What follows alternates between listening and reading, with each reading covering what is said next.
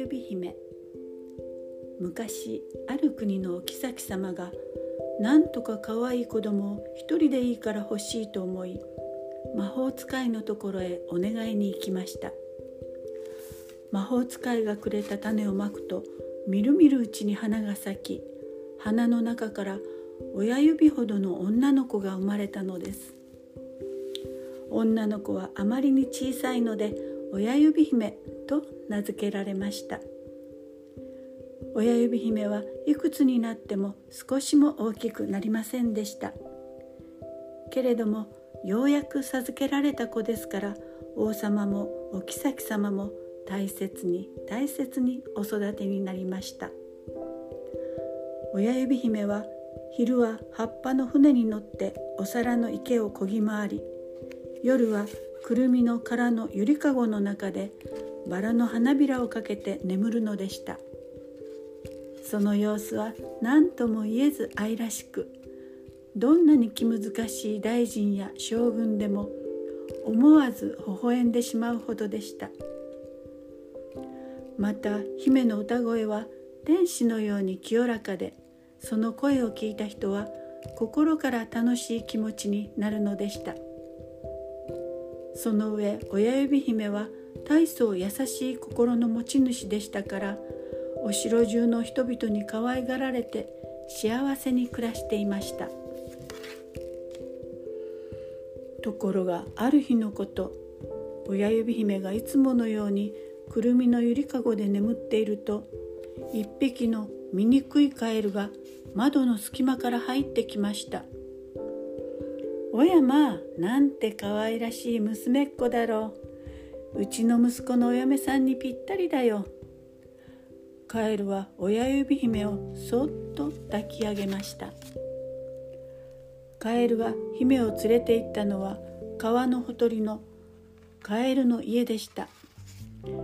ほれ息子やお前の嫁さんを連れてきてやったぞい。けけけけけけきれいな嫁さんだな母ちゃん。その声で目を覚ました親指姫は2匹の醜いカエルの姿にびっくり仰天。わーっと泣き出したかと思うといくらカエルの親子がなだめても泣き止みません。いくら泣いたってダメさ。婚礼の支度ができるまでここで待ってておいで。カエルのお母さんは姫が逃げ出さないよう水に浮かんだ睡蓮の葉の上に乗せて行ってしまいました。泣いている姫を見てかわいそうに思ったのは川の魚たちです。魚たちはそっと睡蓮の茎を噛み切ってくれました。睡蓮の葉は親指姫を乗せたまま川を下り始めました。流れが緩やかになると蝶々が引っ張ってくれます。美しいお花がいっぱい咲いている中を親指姫は楽しく旅をしていきました。やがて睡蓮の葉は岸に打ち上げられ姫はあてもなく歩き始めました。間もなく冬がやってきました。雪がちらつき食べ物は何も見つかりません。震えている親指姫を助けてくれたのは野ネズミのおばさんでした。親切な野ネズミのおばさんは親指姫を連れて帰り温かいごちそうを食べさせてくれました。こうして姫は野ネズミの家で暮らすことになりました。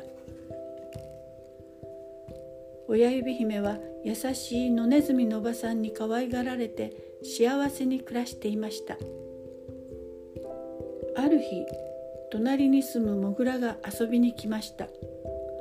近めのモグラは大きな虫眼鏡を取り出してじっと親指姫を眺めていたかと思うと急に叫びました「なんてかわいい娘さんだ。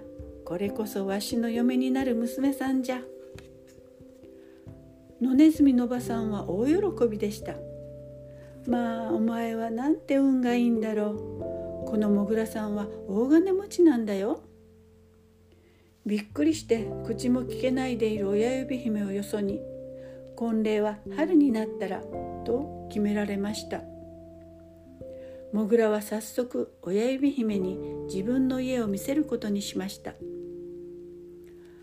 日様の光が大嫌いなモグラの家は暗いトンネルの向こうです。あ痛いわ。親指姫はトンネルの中で何かにつまずきました。また小鳥のやつだ。こいつらはピーピー歌うばかりで何の役にも立たん。モグラがそう言って蹴飛ばしたのは寒さに凍えている一羽のツバメでした。優しい親指姫はモグラに内緒でツバメに枯れ草をかけてやりました。それから毎日姫が食べ物を運んであげたおかげでツバメはだんだん元気になりました。